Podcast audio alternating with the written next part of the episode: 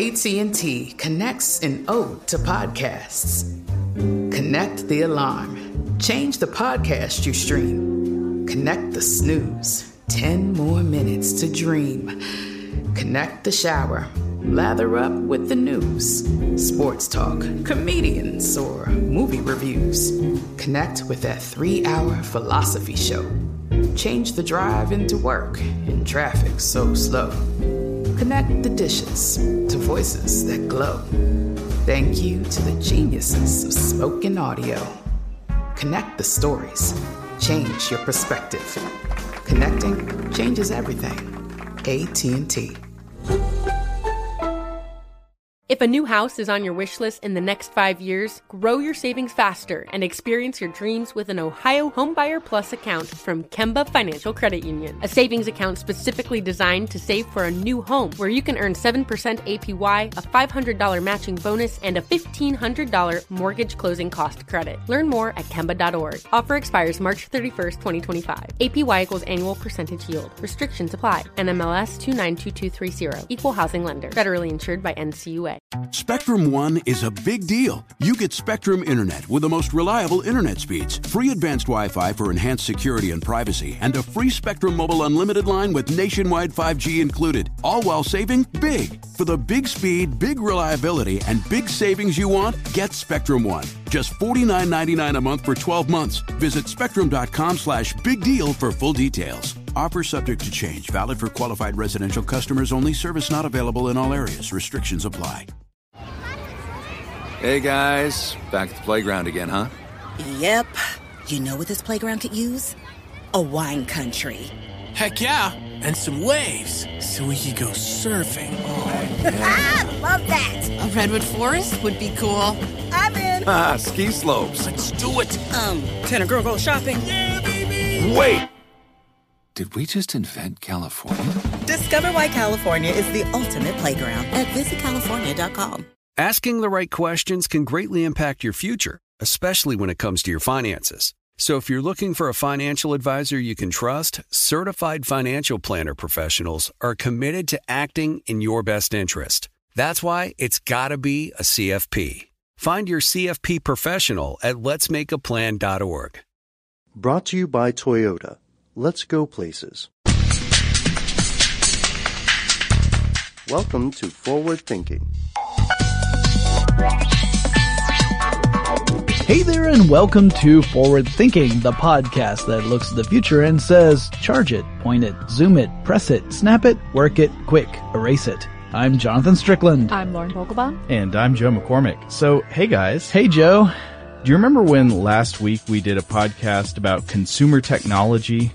You know, uh, yeah. a week seems like an eternity now. Well, especially when that week includes Dragon Con. Yes. Yes. Uh, These two just got back from and they're a little bit crazy. you might you might be able to detect my voice is not what it usually is because of Dragon Con. Yeah, we, we both sound like 50% more like Tom Waits than usual. That's I right. think. Yes, the uh, the hosts have not been drinking, just the microphones.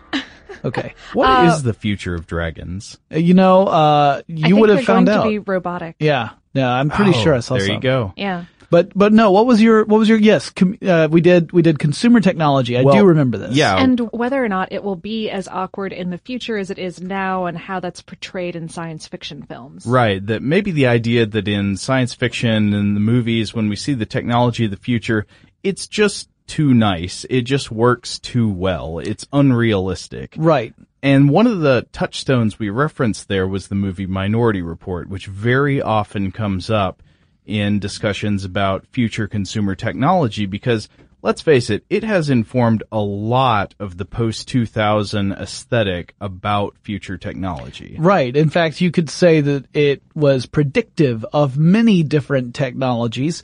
Uh, we're specifically going to be talking about user interfaces today, but that's not the only one in Minority Report that uh, has become kind of a, if not a household term, an, an emerging technology. No, sure. Some of the other things include their interesting, strange weapons in the movie. They've got these little non-lethal sticks they use. They've Right. got jetpacks. They've got robotic cars. Yeah, self-driving cars that sort of hook onto these weird tracks. They and- have the uh, the big data and Internet of Things, the the world that responds to you as you move through it. So, for example, the personalized advertisements, that Mhm. kind of thing. These are all this is all stuff that we're seeing in some form or another today. Uh, yeah. and all of this came out in a movie that that premiered in 2002. That's what like 5 years before the iPhone? Yes, yeah. Yeah. So I mean, even those user interfaces that we now like when you when you see John Anderton, you know Tom Cruise's character moving his hands all willy nilly in order to sort through different stuff, and you think that kind of is how we deal with technology today, except we're actually touching a screen most of the time, not you know putting on gloves or whatever. Um, you, you might think, wow, this this movie it was incredibly prescient. Uh, although, if you look into it, you realize that there was a lot of work going on behind the scenes, but we'll get to that in a minute. Well, yeah, let's start with talking about Minority Report itself. Uh, so we don't need to discuss the plot of the movie too much because maybe even if you haven't seen it, it's something you should experience Yeah. as a surprise for the first time. Right. But it, it's a sort of futuristic crime related thriller that deals with issues of free will and, and things like that. Uh, yes. But the technology of the movie is what we're focusing on today and specifically the technology of how Tom Cruise and other characters in the movie manipulate virtual objects and data. Yes. Yeah. We want to look at that and how has that shaped our user interfaces today and what might it be in the future? Okay, so when Tom Cruise sits down or not sit does not sit down, when Tom Cruise stands up at his computer in Yeah. this movie, what's it look like? What's going on? So it's a, a big semicircular screen that he's working on, right? That's, Yeah. that's kind of giving him a panoramic view of lots and lots of data all at once. Well, there's mm-hmm. one thing I'd like to add to that, which is that it's a clear screen, which Yes. is something Yes, I'm going it's to very focus on later. But yeah, so Yes. a big semicircular, clear, transparent pane of glass. Yep. And what happens on that glass? Well, that's where all this data gets projected, including video, uh, text, lots of different stuff going on at once. And in order to sort through this, instead of using, say, a keyboard and mouse, he dons these kind of electronic gloves, right? And those gloves are acting as his link to the data that's on the screen. Moving his hands around, he can select specific pieces of data, he can resize it, he can swipe it out of the way if he's done with it. Uh, one of the things it's often compared to is that it looks supposedly like he's conducting an orchestra. I think that's even something the director Steven Spielberg was going for when they went into it. Yeah. He wanted it to look like uh, Tom Cruise was standing there conducting all of his data as you would the different instruments in an orchestra as they come in and out and and he so he's he's got his arms going all over the place. It's really all about how would you physically manipulate the thing you're seeing on the screen knowing that you can't actually touch it, right? Mm-hmm. You know, you can't touch the video that's playing on the screen. So how would you, if you wanted to make it bigger, how would you make it bigger? And you think, well, if it was like, you know, silly putty, something like that, that I could physically have in my hands, I'd stretch it out. Yeah, yeah. You Yeah. take the corners and you kind of stretch. Yep. Uh, so some other screens in the movie, one thing I've noticed is that they're also often clear screens, so they're transparent, but they have data facing one way on them, uh, and they're multi-touch displays. Right. So they are touch screens like your iPhone would be, but uh, many historical touch screens could only deal with one contact point at a time, or maybe one or two contact points at a time. Uh, but but not interactively with each other. It was more like a I can press this button or I can press this button kind of issue. Yeah. Um, Minority Report shows screens and hovering touch space interfaces that accept multiple points of contact simultaneously, which we actually do have in consumer technology now. Yeah, in the back in the day, it used to be where uh, if you had a capacitive touch screen, that's the kind where uh, it's detecting. Uh, it has a very weak electric field that goes across the screen. Mm-hmm. When your finger, or really anything that's conductive, touches Your against stylus. yeah, well, uh, well, it has to be a special stylus for capacitive. Yeah. Uh, but if it if it is a conductive material and it makes contact, then that interrupts the electric field. And in the old days, really, you could only get the one point of contact. And, and just think of the the think of like an invisible grid that's laying across that screen. And when you press against it, you are interrupting some of the lines on that grid, and that's how the the computer knows where you are touching on the display. Mm-hmm. There are other types of displays that rely on pressure which originally you could get multi-touch displays that did that, that, that could detect several different, uh, uh, actual pressure points.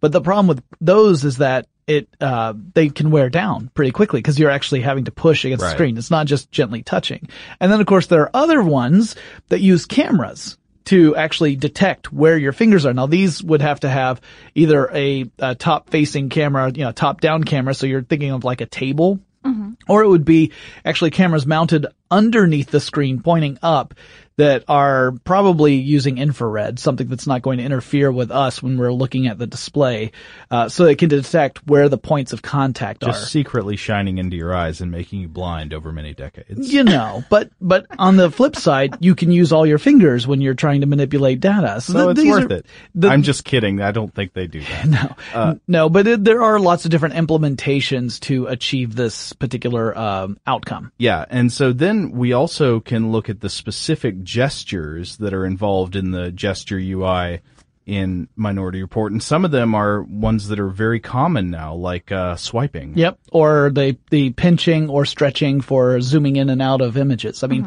that's practically universal. So, and, and it's a little problematic because you have companies that have patented certain gestures and saying that they essentially own those. And that's caused some, um, tension in the touchscreen world. speaking? Yeah. Yeah. Hold on a second. You can patent the idea that you swipe something to get rid of it? Currently, yes, you can. You or you can at least submit a patent to the yeah. You can submit a patent to the patent office, and if uh, the patent office is uh, feeling in a capricious mood, they may very well award it to you, So as has happened. If Lauren hands me a piece of her fan fiction and puts it on my desk and I swipe it off into the trash, am I going to get sued? No, but if Lauren writes a piece of fan fiction in electronic format and you design a program specifically designed to allow you to read fan fiction, and that program includes the swipe to remove command that you have programmed yourself, you have probably, uh, interfered with that. You, you would need to pay a license. Yeah, Oh. it's it's Chrono Trigger fan fiction, by the way. I'm glad we, I'm glad we uh, got to the bottom of it. Thanks, Joe. Uh, that's a relatively okay thing to write fan fiction about, I think. okay, let's tell the story of Minority Report. Where did all these ideas come from? Well, that's the thing is that it's not like uh, they just invented the ideas out of whole cloth. That what happened was Steven Spielberg, who really wanted to have a, a vision of the future that would be That believable. plausible. Yeah, something where you feel, yeah, I, uh, based upon the way the world is right now, I could see this kind of technology existing. And the, I believe the year of the movie is somewhere around 2050. Yeah, Uh, yeah, yeah. I think originally it was meant to be 2080. Yeah. It got pushed back. Right, right. So push forward. Push- yes. well, I guess it all depends upon your point of view. But yeah, it's it's um at either at any- rate, what's interesting is not just that the technologies have started to appear, but they have appeared much more quickly than you would anticipate, given the fact that the movie is based in 2050. We would we would now think that the technologies of Minority Report are probably a little too conservative based upon where we are right now with a lot of those technologies, even if they're in their infancy. By 2050, they're going to be much further along. well, yeah, in 20 to 50 years. Wait, sorry. Singularity. yeah. singularity. I mean, Yeah. the fact this movie exists is even just it's it's, It's just ludicrous. pure fantasy. But at any rate, the he what he wanted to do was he wanted to say, all right, what's He, the Steven Steven Spielberg. Spielberg? Yeah. Uh, what he wanted to do was get the some some really smart people who are working in various fields. Uh, trying to develop cutting edge technology. We're talking about stuff that's in the concept stage, not even necessarily practicable, or if it were, it was something that was just a prototype he wanted to get them together and talk about what the future might look like, assuming that these concepts and prototypes bear fruit, that they Yeah. actually do become a viable means of doing whatever it happens to be. So the big surprise is he said, now let's not just have some writers dream up some stuff. Let's talk to actual technologists and scientists and see what they And have to say. Futurists and yeah. Yeah, and uh, so in 1999, he held a meeting. He uh, had a, a two-day meeting uh, with several people, including the folks who were involved in the movie, as well as experts in various fields. We're talking everything from computer scientists, uh, automotive designers, architects, all sorts of different disciplines to kind of come together and say, all right, what will the city of 2080 or the car of 2080 or the computer of 2080 what will it look like? How will it perform? How will it be different from the way it is today? Uh, yeah, and they all basically just hold up in a in a hotel in Santa Monica. Yeah. I one of the I, I read one of the participants said I think it was Jaron Lanier said that they went under the guise of being a dental technicians conference. Something totally boring. Yeah. Something as boring as they possibly could manage so that no one would bug them. And yeah, the guest list included Jaron Lanier, uh, Neil uh, Gershenfeld, who was head of MIT's Center for Bits and Atoms, which is the best name for an organization ever. Uh, the automotive designer Harald Belker, uh, Sean Jones, who worked in DARPA's Unconventional Countermeasures Laboratory. That sounds like a good lab. Yeah, uh, John Underkoffler, who was the uh, he was a member of the MIT Media Lab at the time. There are actually quite a few videos of the MIT Media Lab showing off an interface that looks essentially like the one you see in the movie, including the gloves, using the gloves to be the the uh, the point of connection between the user and the computer, uh, and, and a lot more besides that. So there were some really uh, important people in the in the space of design and engineering and science, and they all kind of just sat and hashed out ideas. I love some of the stories from that. Like they came up with this concept for a car that had essentially just a seat in it, like you could sit down and just relax, and then the car would take you everywhere you needed to go. And Spielberg's reaction was, well, where where are all the controls? And they said, well, it's all voice controlled. You don't you don't need any controls. And then the Spielberg said, okay, what are the actors supposed to do when they're just sitting in a car? And they said, oh, oh right, I don't know, yeah. you got to show them doing stuff. This is why I think we also see, and we mentioned this in in the episode too in Star Trek. You would think in, by the time we get to the world of Star Trek, Oh, everything would be yeah. You wouldn't need buttons. You wouldn't. I like that you're doing the flailing button pressing. Oh, I was going to get around to saying it eventually. Yeah, yeah, no, no, no. It's ever, all the actors in Star Trek are either pressing one single button very effectively or 98 million buttons all at the same time. Go. Yeah, yeah. The, Um, the whole thing being that if you don't have buttons to press, you're really just a bunch of people sitting around. And so It's, a Star Trek economy. You got to come up with jobs somehow.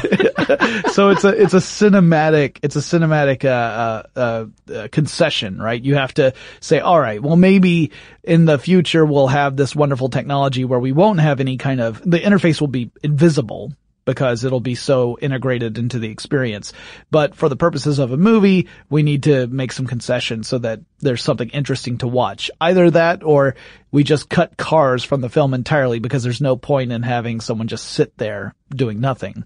So then, uh, you had, uh, to, to look specifically at a couple of these people, um, Jaron Lanier is someone that we may have mentioned in previous episodes. Oh, yeah, we've- Uh, we've talked about yeah, him before. definitely. There, there was one I know in December 2013 called Virtual Eventuality, in which we spoke at length about him. So, so go check that out if you want to know a lot about him. But in brief, he is the guy who popularized the term virtual reality. He may have even coined it, but you know, who knows at this point. It's a lot of people were working on it at the time, but he definitely was one of the pioneers in virtual reality technology way back even in the 80s.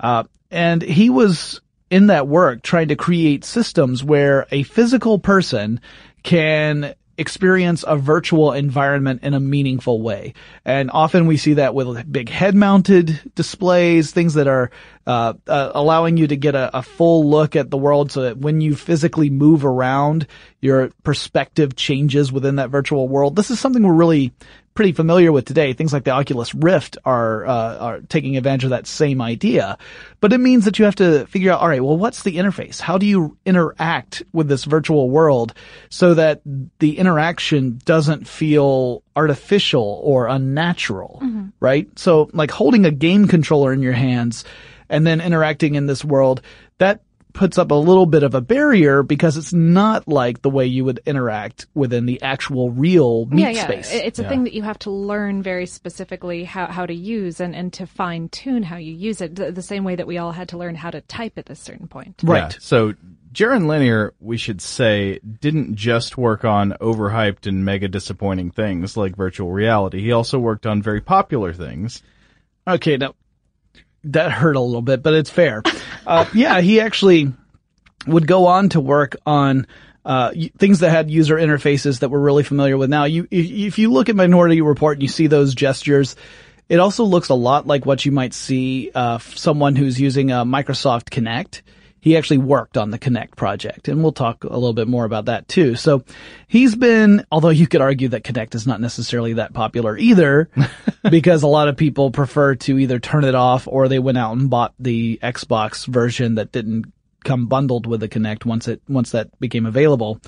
Um, but yeah, he's he's certainly one of the instrumental people behind this. In fact, according to their memories, uh, we read um, an article that talked about this meeting in 1999, but it was, you know, the article was written several years after that meeting. I mean, like a decade after mm-hmm. or more. And, uh, and so you have to remember that people are relying on their memory of the event. But he said he believes he brought a working pair of those gloves that had been they you know they've been playing with those in in various developmental labs for a while to show them off. He says, you know, this way I could actually show off what I was talking about instead of just, you know, having people try to imagine the concept. Mm-hmm. And that in fact is one of the things that made its way into the movie. Yeah, and I've actually seen a video of people using gloves like that in action. Uh, it was a, I think a 2010 TED talk with John Underkoffler. Yeah, another person who was on that list. Uh, this guy's the one who was the former member of the MIT Media Lab. Um, and has worked in various companies uh, one of the big, uh, I would say, evangelists of this sort of, of user interface. Control. Yeah, definitely. And um, he apparently was the person who really worked to create the the gesture language used by Tom Cruise's character in the film uh, to to sort through different data and select things, and and was definitely working with Spielberg to make it look like this kind of virtual orchestra conducting yeah. experience. So, uh, yeah, he has a TED talk that you can watch where he goes through all of this. And again, if you have ever used any sort of uh, touchscreen or a, a Kinect or any other motion controlled uh, interface that's kind of like that, uh, it's going to look very familiar to you. Okay, but as we mentioned earlier, Minority Report was actually very prescient in a lot of ways yep. of real technology that came later. I mean, did it basically predict how we use touchscreens today? I think Minority Report, well, I think it was predictive, but I don't necessarily think that the people behind the user interfaces were uh, would necessarily cite Minority Report as the inspiration because this work, as we said in 1999, I mean the whole reason why there were these discussions in the first place is because there were people working in in media labs who were already kind of designing this sort of interface. So what if Minority Report had never happened, if the movie had never been made, I think we would still be in that gesture controlled world. It's just that we wouldn't have the cultural touchstone of Minority Report right. to refer back to. Uh, right, and it might have been until uh, uh, later films, like for example Iron Man or something like that, that we might have seen that sci-fi vision of the clear screens and all that. You know, it would have been up to whichever production designer on whichever film came up with the idea of, hey, if we put images and text right in front of the actor's face, it's a really easy way to make it visually interesting while they're really just typing on a computer. Right. Yeah. yeah. Yeah. And in fact, if you ever, uh, there's, there's, there are people out there, designers out there for actual uh, software and hardware who lament the existence of such science fiction films, particularly Minority Report, but also Iron Man is an excellent example where they'll be told by the business side, hey, can you make this look like such and such? And they'll say, all right, yeah, what works really well on screen may not necessarily translate into a, a usable system in real space. Uh, but we'll talk about some criticisms too. But the certainly the the hand gestures, a lot of that language did in fact uh, translate over into real uses, and maybe some of that was uh, was actually attributable to the the depiction in Minority Report. So that whole uh, pulling, the swipe, the swipe, swiping, and pinching mm-hmm. to zoom, that kind of stuff. Those sort of things, I think, may very well have become popular because people saw that in the movie and they responded positively. They thought, "Wow, that's such a cool way to interact." With that makes a lot of sense. Let's do that. yeah. yeah. I, what, you know, whenever I have, like, if I imagine I have multiple screens in front of me and there's something on one and I want it directly uh, in front of my eyes, I love the idea of being able to, To just reach out and grab it and pull it. Exactly. Sure. So, uh, so it definitely was one of those that I think a lot of us intuitively felt this would make using computers so much easier for this specific use case. That's an important note to make. So, um, you know, and, and like I said, you, you had people who worked on Minority Report or at least helped with this brainstorming session who went on to work in some of these interfaces. So like the Kinect would be the big one, you know, but Yeah. So, so, so it's a, it's a self-fulfilling prophecy a Yeah. little bit. Yeah. Um, Yeah, it's kind of like if if I were writing a science fiction movie, uh, you know, let's, let's say that it's it's ten years ago or so, maybe not that long, but it's several years ago, and one of my buddies happens to work in Google's Project X department, and they're working on the Google self-driving car, which has not yet become public information. And I'm trying to think of what's going to set my, my science fiction world apart. And this is, you know, I haven't talked to the guy. He's like, you know, I think self-driving cars are going to be a big thing. I don't think people in the future are going to drive. And I, I incorporate that into my story. Then the news breaks later that Google's working on this thing and that how far along they are. And then everyone's like, wow, you predicted something and then Google went out and did it. that's, that's the perception, right? That's what it looks like. Yeah. When the real, real story is that I was able to jump on something, uh, because I heard a friend of mine say, oh, I think such and such. Now, of course, one of the ways that we can definitely say that movies like Minority Report and specifically Minority Report in particular have influenced things at large is in the aesthetics of technology and popular culture. Absolutely. Oh, sure, Uh, sure. and in fact, that was mentioned by the author of one of the one interesting article I think we all read about uh, criticisms of UI in Minority Report. Are you talking about uh, Christian Brown? Yes. Yeah, uh, he's an animator, and he wrote a piece in the Awl AWL called "How Minority Report Trapped Us in a World of Bad Interfaces." I thought this was it had some interesting observations. Yeah. And this goes into that, that element I was talking about earlier where something that looks really good and compelling on screen may not necessarily be the best experience in real life. and the fact that even the designers on Minority Report were at a certain point aware of that, because like your like your story with the self-driving car not having any buttons, you know, they they knew that that's not what self-driving cars were really going to look like in the future, but they needed to give the actors something to do. Right. So it- it's the same argument I hear about uh, uh, Peter Jackson saying that they needed to make certain adjustments to Lord of the Rings and The Hobbit in order to make it more cinematic. Now, in that case, they were wrong, but I totally understand. and my my bias might be showing. Uh, sure, but you know, but you can see practical evidence of this in the well, I guess, I guess, anecdotal note that uh, not that many people are really using the Kinect because it's still a little bit awkward yeah, and weird. I think I think some people just well, it's because I think in part that no one has come up with the killer application of the technology that has made it so compelling that people want to use it. It's to me it's the same in a way as uh the Nintendo approach where they took a very they took a very uh, bold step with the Nintendo Wii and then with the Wii U, saying that instead of trying to compete against the other console companies by pr- by pushing the graphics and and uh, the processing power of their devices, they wanted to revisit and change the interface entirely and make the the actual gameplay experience very different.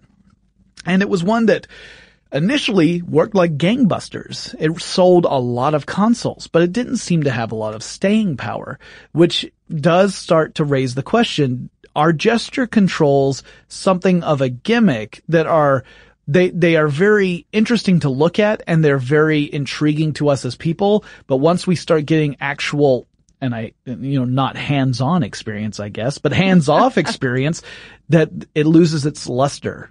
Yeah, well, I've read some pretty interesting criticisms of gesture-based displays.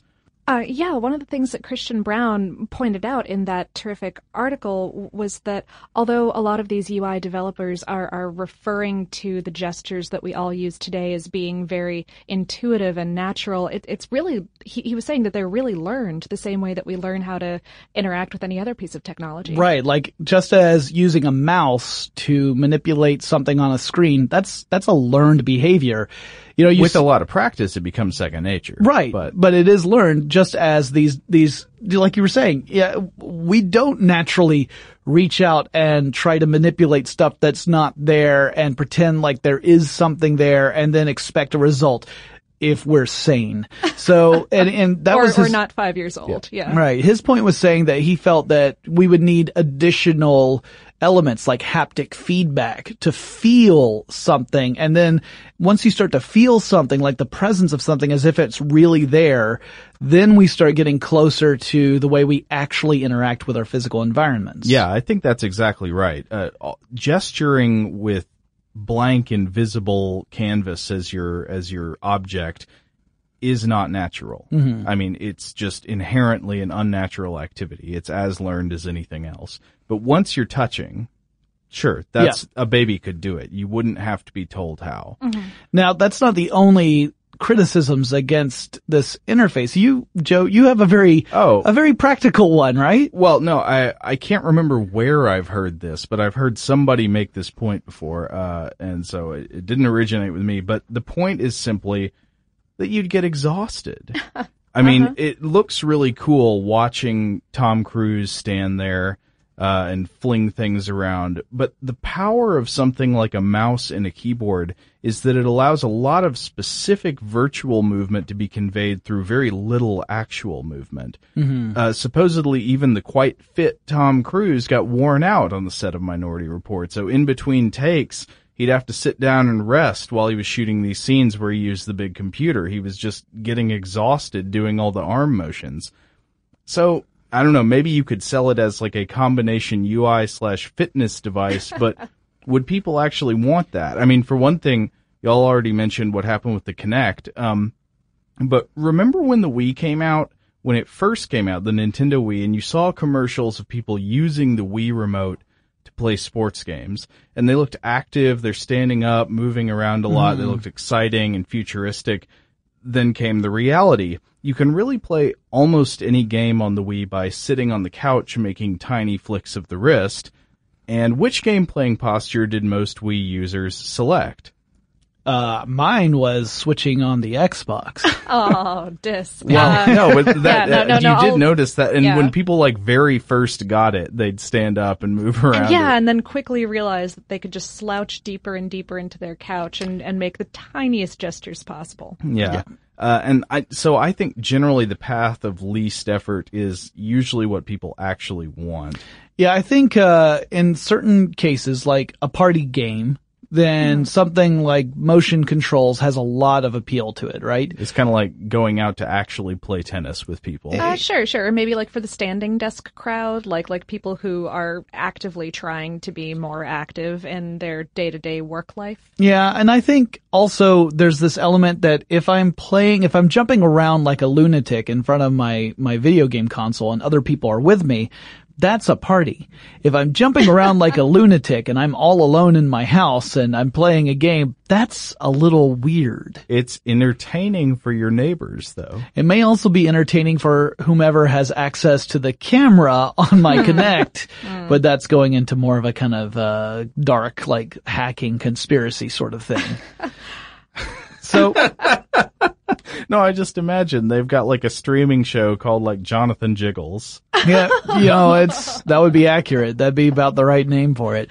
Uh, also, you'd have to have a much bigger office environment, wouldn't you? I mean, because otherwise, I'd just be smacking Joe in the face right. every time I had to swipe something off the screen. And that's yeah, that, yeah. It does really seem like this would not work in a place where people were looking at. Well, you. it do, it doesn't really work for all sorts of computer applications. That's the real thing we're getting mm-hmm. down to is that if if you are playing a game or if for some reason you need to be able to sort through a lot of images, for example, quickly, and you want to do it in a way that's visually entertaining for the people who are there, then this sort of approach kind of has, it's got an element of the dramatic to it, obviously. Oh, and so Yeah, that's, I see the appeal there. But if we're, if, like, like Lauren, you're an editor. If you're editing an article, you can't imagine like having to gesture all the way through so that you can pan through an article and highlight a section that needs notes. I mean, that would be crazy. I, I already vastly dislike working with Word documents, uh, not necessarily Microsoft Word documents, but just, just text documents right. on my smartphone or on anything that does not have a keyboard and mouse setup because it's, I, I mean, partially it's because I'm an old person and, and the, and the touchscreen interface is a little bit, uh, less intuitive for me than a keyboard and mouse. I know better how to get around something with a keyboard and mouse, but also just the, the functionality of touchscreen at this current moment is not such that it's caught up to right. that that keyboard and mouse. Right. And, and that's the, that's the kind of, we're transitioning a little bit, not just with the criticism of gesture controls in general and the, and the UI and minority report, but also just the idea of what is the future of interfaces because the keyboard and mouse has been around since the early Macintosh days. Before then, it was just keyboards, mm-hmm. uh, unless you were at Xerox's PARC facility. But Apple with the Macintosh really popularized the mouse and keyboard combo, which then became the standard for home computers, right? And it has remained that for decades now. And it works really well. It is a learned behavior. I mean, typing on keys and using a mouse, that's not a natural behavior either, but it's something that most people pick up pretty quickly it's surprising to me that it has remained such a strong user interface, such such a dominant one. I mean, just the keyboard itself, of course, goes all the way back to the typewriter. So the fact that this has remained largely unchanged since it first debuted is really surprising considering the rest of the technology has advanced so far. So is the future of a user interface with a computer, is it is it locked down to that keyboard and mouse or are we going to see some other interface come into play and be the, the really new way of interacting with computers? Well, there's there's practical evidence of that as well, right? Uh, Jonathan, you have a note in here about uh, Xbox One sales as they relate to the Kinect? Yeah. So Xbox One, when it originally came out, the Kinect was bundled with it, right? And then Microsoft announced that they were going to put on a cheaper Xbox One uh, going on sale. You know, there was already this this big story about how Xbox One sales were lagging behind the PS4 and everyone got excited and it was revealed that the reason for the $100 discount was largely due to the fact that they would not bundle the Xbox One Kinect with that version of the console. So this answered two things that a lot of gamers were really uh, hoping to hear. One, that it would be cheaper, and two, that they weren't going to be forced to have the Kinect because they just didn't see any value in that particular peripheral. And sales as a result doubled. So part of that is because it's cheaper. Part of that is because people were more excited about getting the console they wanted as opposed to a console plus a whole bunch of stuff they weren't necessarily excited about. Of course, one might be able to come back and say that people might be more interested in gesture based interfaces if they were just better, right? Yeah. Oh, sure. And, and yeah, I think, I think there's two things. You need to have a really mature technology yeah. so that it's just like virtual environments. You need a really mature technology so that people are getting what they expect. You know, cause the expectation of virtual reality back in the 90s was well beyond what it could actually deliver at the time. Mm-hmm. And then also on top of that, you need really compelling applications that take oh, advantage yeah. of it. Yeah. Uh, you know, okay, so so addressing kind of the first half of this, I think that part of it is right now is that the the sensors and software that are required to make light-based gesture control, like the Kinect, work are, are still really clunky and, and require these very carefully calibrated bits uh, that that are usually stationary, yeah. which limits the ways that you can use them pretty drastically. Mm-hmm. Um, that is starting to change with some upcoming devices, like for example the the Myo armband, which you guys might have heard about. It, it's this stretchy band that you wear over your upper forearm, and it reads the electrical activity in your muscles to determine what gesture you're making with your hand, which is just so cool. I think. Um, oh. It also has this nine-axis inertial measurement unit sensor system, uh, which is what we classically, like macroscopically, refer to as as being gyroscopic sensors, mm. but that's not really. They're they're all they're all little bits and bobs. Now. Gotcha. Yeah. Yeah. At any rate, um, yeah, those those will measure the the motion and rotations of your entire arm. So instead of it just being these broad gestures, like these sweep your arm left or sweep your arm right, this now can be something much more precise. Uh, yeah, it can tell when you're wiggling your pinky finger versus when you're wiggling your index finger and in which, w- in which way you're wiggling it. That's really smart. I hadn't even thought about that. It's sort of like taking the uh, the mouse concept and Mhm. applying it to your gestures. Oh, sure, yeah, and and a lot of people seem to think that the the Myo is going to change gesture control, and, and you know, of course, any any following technology that repeats it. Uh, the Myo's creators at Thalmic Labs have partnered with several smart glass companies, including Google, as well as uh, software developers for everything from like construction work to bike couriers to healthcare. Yeah, I can see this being a, uh, a a good advance to the the approach. I don't know if again, I think it will be something that'll be really useful for specific applications, and beyond that, Mhm. it may be more of a curiosity. But uh, I, I'm I remember playing a game on the Xbox 360 Kinect, so the previous generation of the Kinect, uh, in which you were able to control a tank-like uh, a vehicle by you know you'd put both arms forward to be moving forward. You pull one arm back to make a turn. You pull both arms back to reverse. That kind of thing. But they had to be really big, dramatic gestures, which Mhm. meant they looked like you're wrestling with somebody in front of you in order to do this. Doing the Macarena. Right, and, but and, but it's very it's also very similar to kind of the gestures you would see for someone who had to try and like like let's say they're presented with a a digital image that is seemingly has three dimensions. You know, it's on a 2D screen, but maybe it's a globe, for Mhm. example. And in order to turn it, you might have to uh, put your hand out a certain way and then slowly move it to the left or right, or you might have to put both hands out with like a foot apart in space and then move one hand towards you while you're moving the other hand away to have it rotate. Something like this, you could have very precise controls where you just have two fingers out and you just very gently twist your wrist and that would be precise enough to be able to give that same sort of command. That changes things dramatically Oh, when you have that precision. Uh, yeah, I mean, other companies are working on this sort of thing too, and for all kinds of different industries. There's, for example, um, there was a Kickstarter on these gloves that Imogen Heap, the musician, has famously used and did a TED talk for. I believe I've mentioned it before on the Oh, show. yeah. The uh, the Mimu that. gloves that uh, that that similarly can control stuff. And uh, and there's a few companies that are designing infrared systems that would integrate with your car's dashboard and your smartphone to let you like control your music, your AC, your maps, and and eventually possibly even like like monitor you to make sure you're not falling falling asleep at the wheel, stuff Yeah. like that. Well, that's So, useful. Yeah. What's it do if you start falling asleep at the wheel? Do I- you get a shock? I yeah, uh, blare horns. I'm not sure. I I am told at least that sending electricity through the body of someone who's falling asleep while operating a vehicle may not actually be the best way of making sure they wake up. Uh, Just starts playing "Take Me Home Tonight" right. full volume. Yeah, yeah, exactly. Just it it immediately goes to any '80s station with power ballads and things like that, and and uh, the windows roll down automatically, and yeah. the future's so bright. I gotta fall asleep at the wheel.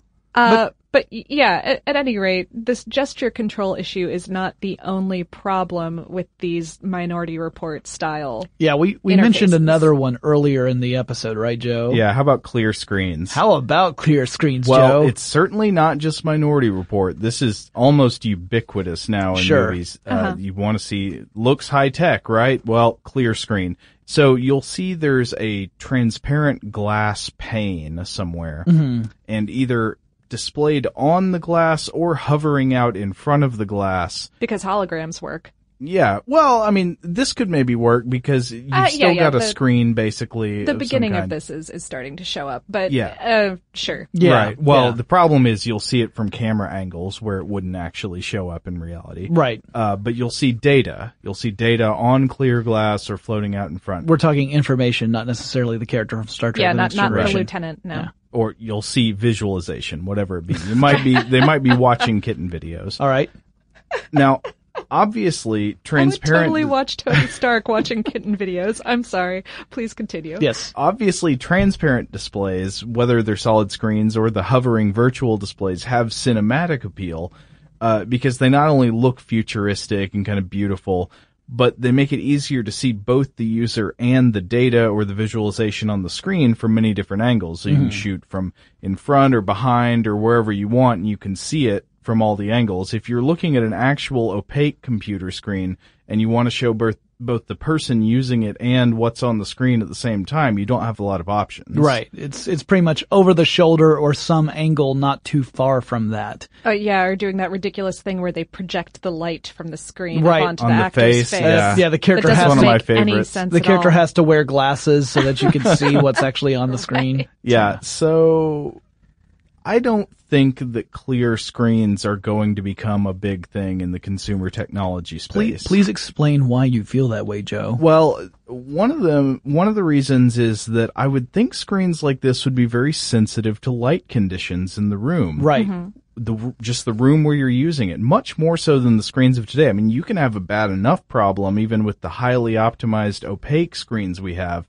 with glare. Right. If there's the sun behind you or you know you're sitting next to a window, if you're looking at a clear screen, that just seems like it opens up even more potential problems for not being able to see exactly what you're supposed to be able to look at. Yeah, if you don't have an opaque back and a source of light is on the other side of the screen, then that's going to interfere with anything you're looking at on that transparent screen. Yeah, so in that case, it seems like it would only be useful if it were a stationary transparent screen in a fixed place where the conditions behind it don't change. So like it's in front of a wall or something, in which case, what's the point? Uh, Yeah. Sure, sure. I mean, furthermore, how obnoxious would it be if you're trying to get work done and and you have a clear screen, so your coworkers behind you are I don't know, like doing a little dance or goofing off or whatever it is that they do. That's often what we do on my aisle. You guys are on the other aisle over. Yeah. My aisle is the Josh and Chuck aisle where it's Jonathan's- Dance Party USA every day. He's on the crazy aisle. Lauren and I are on the boring aisle.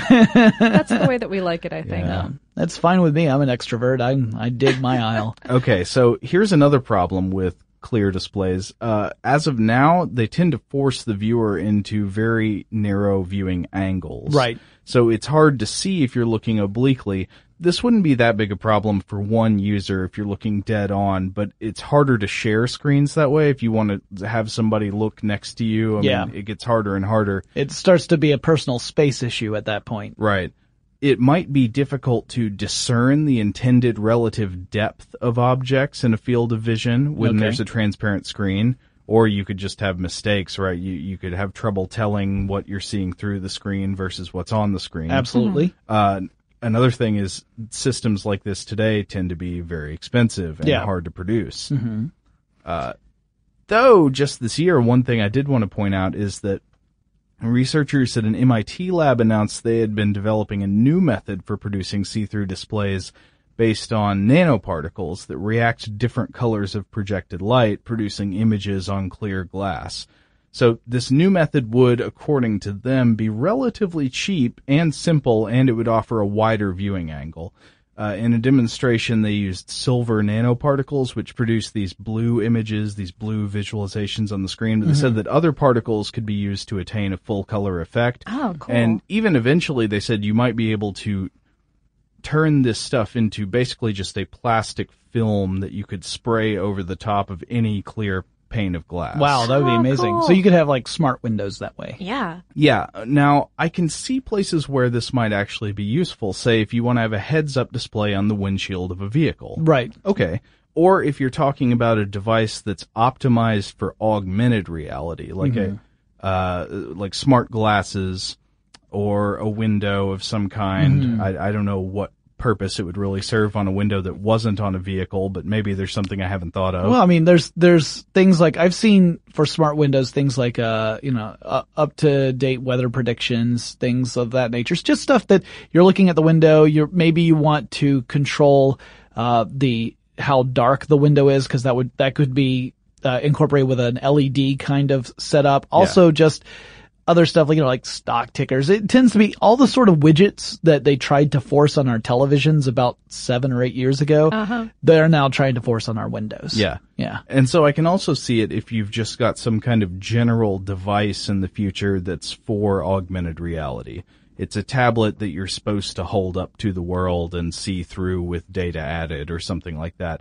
But if you're talking about normal laptops, tablets, phones, things where you're just mainly going to want to be using the internet, checking your email, composing documents, I really don't see the appeal of clear screens. Yeah, I, I tell you one thing I would love to see in a clear screen, uh, implementation in the movies. I think it would be both funny and, and, uh, amazing at the same time, which is that if you're viewing it from the angle of the user, you get whatever the supposed, whatever you're supposed to see. But if you go around the other side, you get the backside of that. So if it's a video of someone talking and you, You go around the the back, back you see their the back of their head. head. yeah. I was like, that would be funny. It would be pointless, but Yeah. it, cause, cause that's and of sort course of, that wouldn't actually work, but well, I mean, Well- unless you went to a lot of trouble to make Right. To It- make it's it a, so, it's essentially the same idea as the freestanding hologram, except in this case Right. it's on a screen. You know, the idea being that you can walk 360 degrees around the projected thing and see it from all angles. Except in this case, because it's on a screen, you would only be able to see the front and the back. well, back. but like if you're watching a YouTube video, you literally have to have a companion video filmed from the opposite angle. which is why I think it'd be hilarious. You just, you never bother explaining how this was ever achieved. yeah, yeah. It's, okay, well it's that's just pretty the good. way it is. That's pretty good. Okay, I, I want to talk about another thing in Minority Report: okay. Voice controls. Yeah, this is something that uh we've seen a lot of work done over the decades. I mean, even uh, futurist Ray Kurzweil worked quite a bit in voice controls. Oh yeah, but basically they were one of the first, well not voice controls necessarily, but voice recognition was one Mm-hmm. of the first things that computer programmers like Kurzweil started working on way back in the day. Yeah. And uh, it's tricky stuff, right? I mean, you you have a lot of different variables to contend with, but in general, we've seen a lot of progress. Yeah. So- and there's a lot of difference between simple voice control and voice recognition and speech control, which implies natural language processing. Those are two totally different things. but we made a lot of progress in both, uh, and and so it's been really interesting to see that. However, even seeing that that progress, I'm curious. This one's definitely more anecdotal for me because I don't have any surveys that back up anything. But I'm curious how many people really regularly use voice control for their various uh, devices, whether it's a smartphone or a tablet or the Xbox One Kinect also has voice controls. Xbox turn off. Yes. Now, if you are still listening to this podcast, you are not listening to it on an Xbox, nor are you, uh, uh, or you have dis- disabled the voiceover controls. And if You're you're, not listening Oh, to User, it, Jonathan, Jonathan. you just pulled some mischief. you just turned it off. Yeah. I don't personally know anyone who, who uses a lot of voice control options, at least around me. Maybe it's one of those things that they feel kind of foolish doing, and so Yeah. they only do it when when they're kind of hanging out by themselves. I thought people mostly only did it in the company of others because it was funny. Well, yeah, yeah, or that thing. Or they might do it in the car, right? Yeah. They Yeah. might, they might have, if they have a setup where Yeah, they can, sure. yeah. Hey Siri, what does my armpit taste like? or or or something along text my wife i'll be home late kind of thing uh, i do know one person who does use it um at least I, i've witnessed him use it a few times uh uh daily tech news show host tom merritt uh, I saw, I hung out with him at DragonCon this past weekend and he was using it in order to text people, to call people. So that way he could keep his eyes up so he wouldn't run into folks. Uh, and DragonCon is an extremely congested area for pedestrians, lots and lots of people. So add into that the fact that half of them are looking down at a screen and you definitely have some issues where you could be bumping into people and you've got all these costumes and everything. So he was using it because it was a way for him to navigate without, you know, putting his, his gaze down on a, on a screen and it really helped him out. So I can understand that, but uh, personally, my own use, I, I get very um, self-conscious about not not so much talking to a device while people are watching. I mean, there's a little bit of that too, but just how accurate is it recording what I'm saying? So I've used voice to text in order to send text messages, but then I go and I proof the message before I send it, so I make sure it's not saying something just totally ridiculous. Um, I mean, beyond what I tend to text people, and unintentionally ridiculous. Right. Yeah. And at that point, I've spent enough time initiating it, speaking into the device reading over it and then making any changes. I could have just typed it in that time.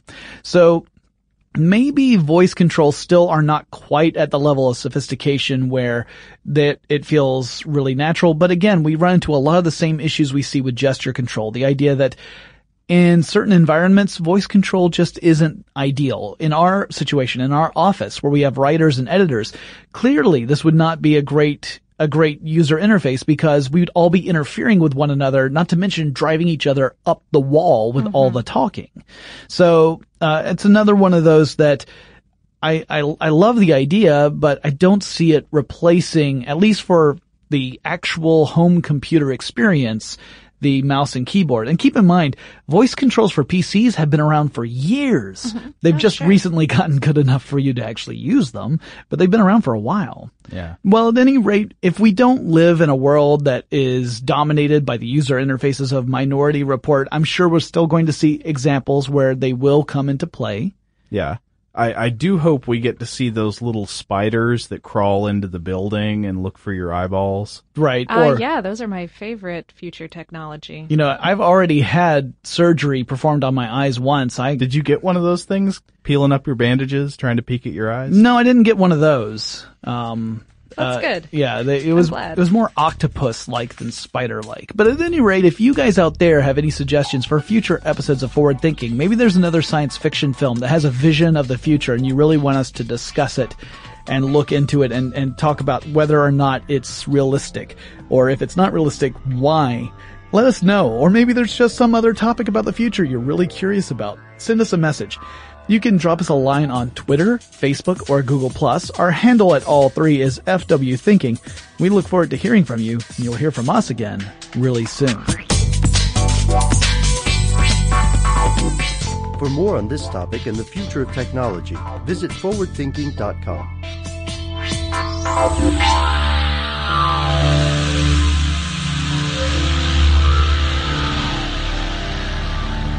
Brought to you by Toyota.